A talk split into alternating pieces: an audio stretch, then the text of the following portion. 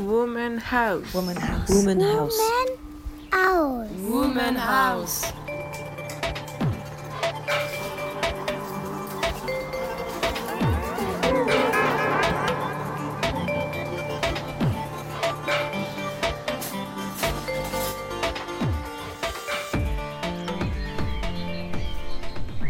Grande maison grave, revêche, avec sa porte à clochette d'orphelinat, son entrée cochère à gros verrous de geôle ancienne, une maison qui ne souriait qu'à son jardin.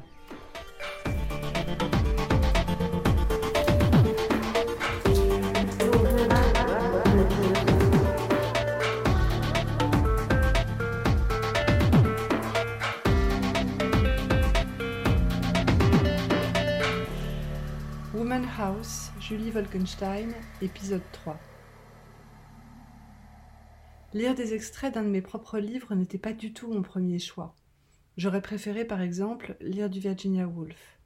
Mais d'une part, je suis confinée dans une maison de famille, de vacances, où la bibliothèque a été constituée de manière très aléatoire et ne reflète pas forcément mes goûts. J'ai donc commandé mon Woolf en ligne, mais je ne sais pas quand il arrivera. D'autre part, mon dernier livre, qui s'appelle Et toujours en été, et qui avait le mérite d'être enregistré dans mon ordinateur portable, bref, je l'avais sous la main, lui, ce livre se prête plutôt bien à l'évocation du confinement et du thème de la maison, puisque je l'ai écrit ici, à Saint-Père, dans cette ville-là de bord de mer où je viens depuis presque 50 ans et qui en est le sujet principal. Je lui ai donné la forme d'un escape game, littéralement jeu d'évasion. Dans ce roman, les lecteurs sont enfermés chez moi, doivent explorer chaque pièce successivement et résoudre des énigmes pour passer dans la suivante. Le fait de m'y trouver aujourd'hui, non pas vraiment enfermé, mais pas loin, renforce ma con- conviction très ancienne que les histoires qu'on invente finissent toujours par arriver dans la réalité, que la fiction n'imite pas la vraie vie, mais que c'est la vraie vie qui reproduit la fiction.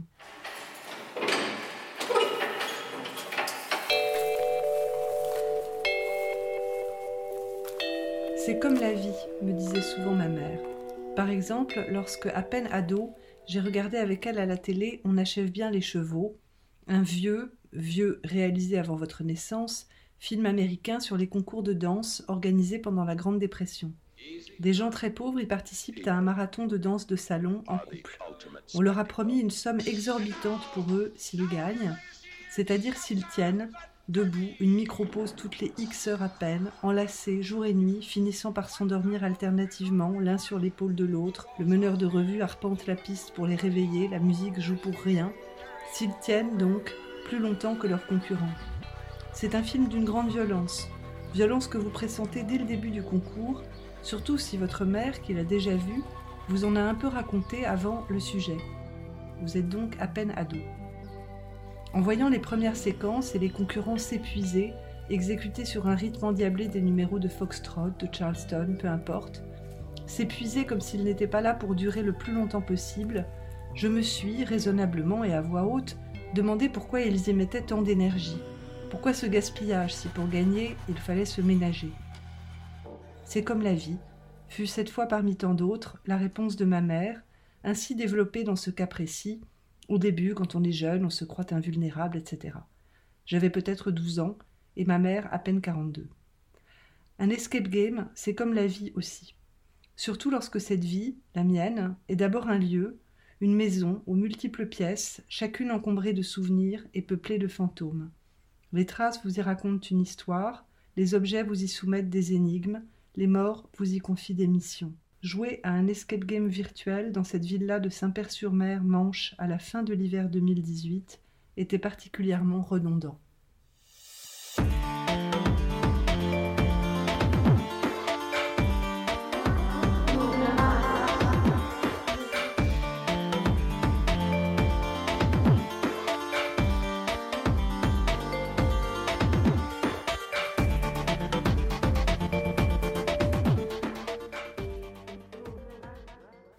Êtes arrivé du dehors, du jardin, orienté à l'est, vous avez sans doute gravi le large perron qui mène à la porte d'entrée, à présent dans votre dos.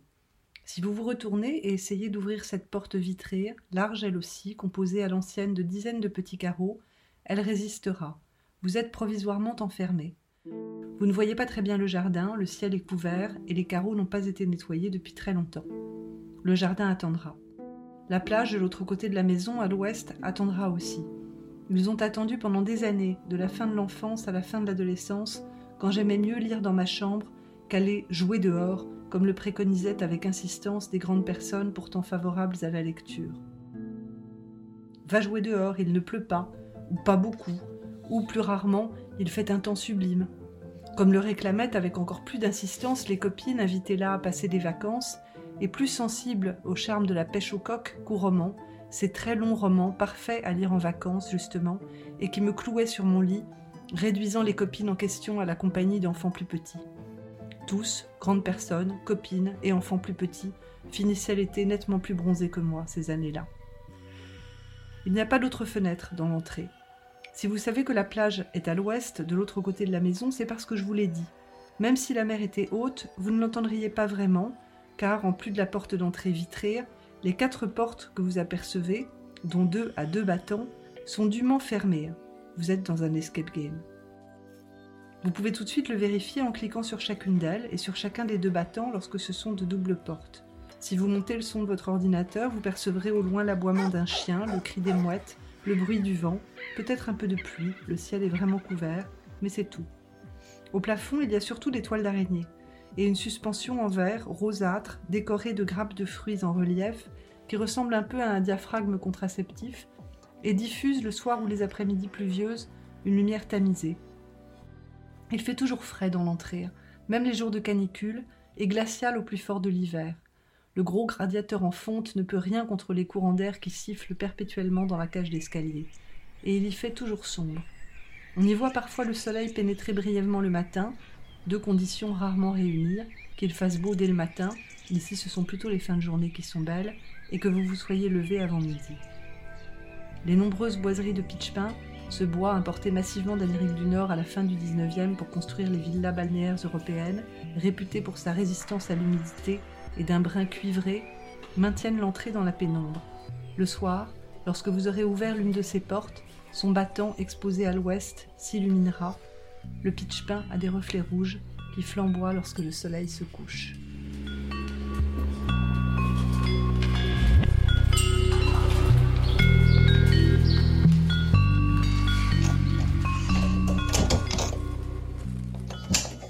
On aurait tort de croire que l'arrivée est toujours un moment heureux et le départ douloureux. J'ai souvent rouvert cette maison comme une blessure, depuis la mort de mon père, depuis celle de mon grand demi-frère. J'éprouve de plus en plus, depuis ces morts surtout, un sentiment de découragement en pénétrant pour la première fois dans cette pièce. D'à quoi bon? L'appréhension mêlée du trop familier, de l'inconnu, la peur vague de la routine comme de l'imprévu, de l'été trop long ou trop court, de la Toussaint, période transitoire et contrastée, bain de mer encore possible, dernier après-midi prolongé sur un transat la veille du changement d'heure, et puis d'un coup, Halloween, les déguisements sortis du coffre au trésor, trop grands pour les enfants qui partent faire le tour du village désert dans la nuit noire, se prennent les pieds dans la queue de tigrou ou les fesses roses du babouin, en quête de bonbons, les bocages rougeoyants de l'arrière-pays, les feux de cheminée.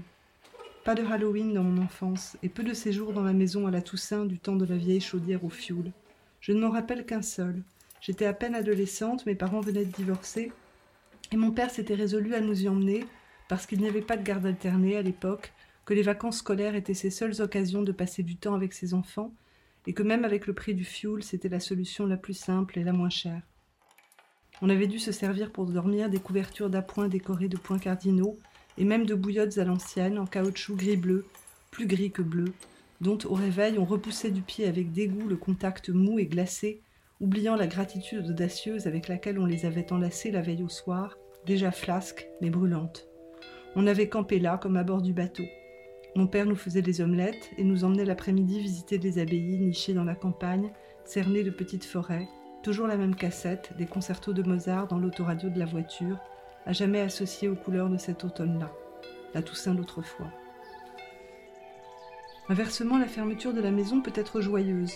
Mon père, levé avant l'aube, ennemi de toute précipitation lorsqu'il s'agissait de défendre un bâtiment, nautique ou terrestre, contre les tempêtes, avait procédé méticuleusement à l'arrimage des volets bien avant notre réveil, et nous prenions notre dernier repas, le petit déjeuner ou le déjeuner, dans cette pénombre. Mon père était souvent gai, je crois, ces jours-là. Peut-être était-il en partie soulagé que les vacances aient pris fin sans incident et de nous rendre à nos mères, en partie impatient de retrouver à Paris telle ou telle amoureuse.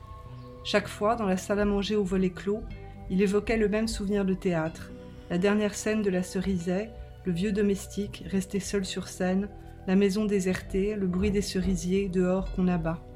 Je suppose qu'il avait en tête la mise en scène de Jean-Louis Barrault, reprise à l'Odéon en 1960, l'année même où il est devenu critique dramatique. Mais il l'évoquait gaiement, parce qu'il était encore jeune, et même si déjà obsédé par la mort, conscient que contrairement à celle de la Cerisay, la maison n'était pas désertée pour toujours.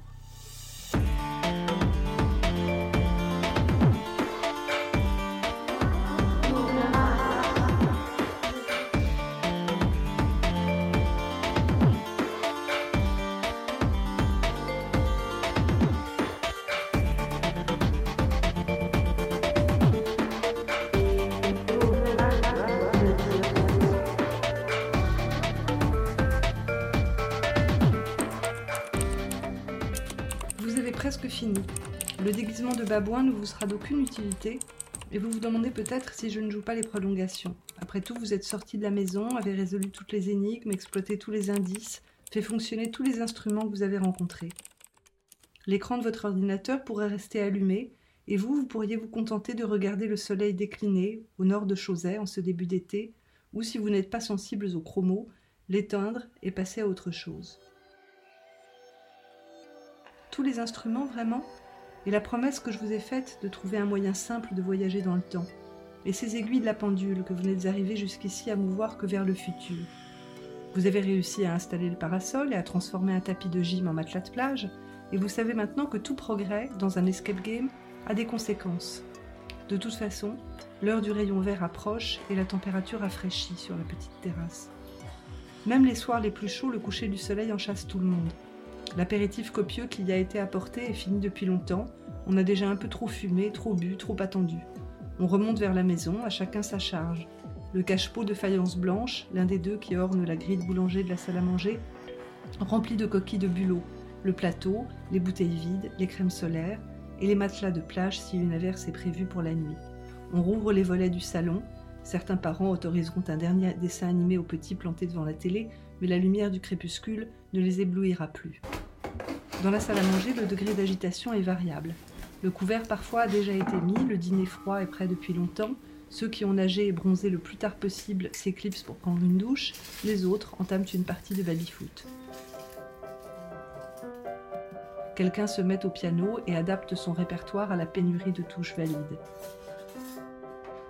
Le soleil est couché, le rayon vert a brillé et disparu, le battant de pitch-pain de la double porte qui mène à l'entrée est fermé, il pourrait sinon entraver les mouvements des joueurs, de baby et de piano, mais des reflets rose foncé rôdent encore sur le mur sud, jusqu'à ce que les retardataires, lavés, shampouinés et rhabillés, redescendent en ordre dispersé et que l'un d'eux, l'une d'elles, décide de brancher les guirlandes accrochées au plafond et sonne la cloche au cas où un résident se serait endormi là-haut sur son livre. Lorsque la maison est moins pleine, ses occupants moins stricts sur les horaires, c'est le rush. On s'active en cuisine, on découvre que le lave-vaisselle n'a pas été vidé, ou plus contrariant qu'on a même oublié de le lancer après le déjeuner, personne ne joue à rien. S'il y a vraiment foule dans la cuisine et que suffisamment de monde s'occupe déjà du couvert, certains en profitent pour passer un coup de fil, c'est-à-dire arpentent le jardin en maugréant, il n'y a plus de fixe depuis des années, et en braquant leur téléphone dans toutes les directions, à la recherche d'un coin où ça capte.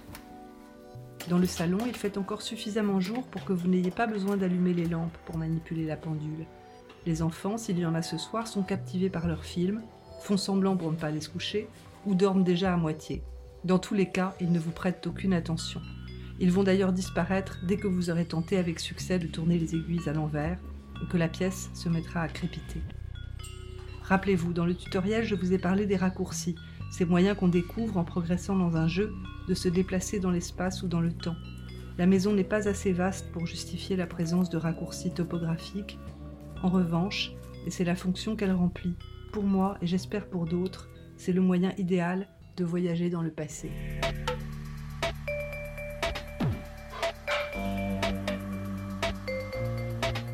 Jouer à un escape game, jouer à un escape game virtuel était particulièrement, était particulièrement redondant. Surtout lorsque cette vie, la mienne, surtout lorsque d'abord un lieu, la mienne, une maison, d'abord un multiple pièces, une maison, chacune encombrée de souvenirs, chacune encombrée de souvenirs et peuplée de fantômes.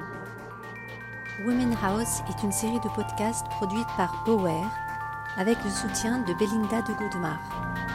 À la réalisation, Élodie Royer. Musique originale, Andrew Nelson.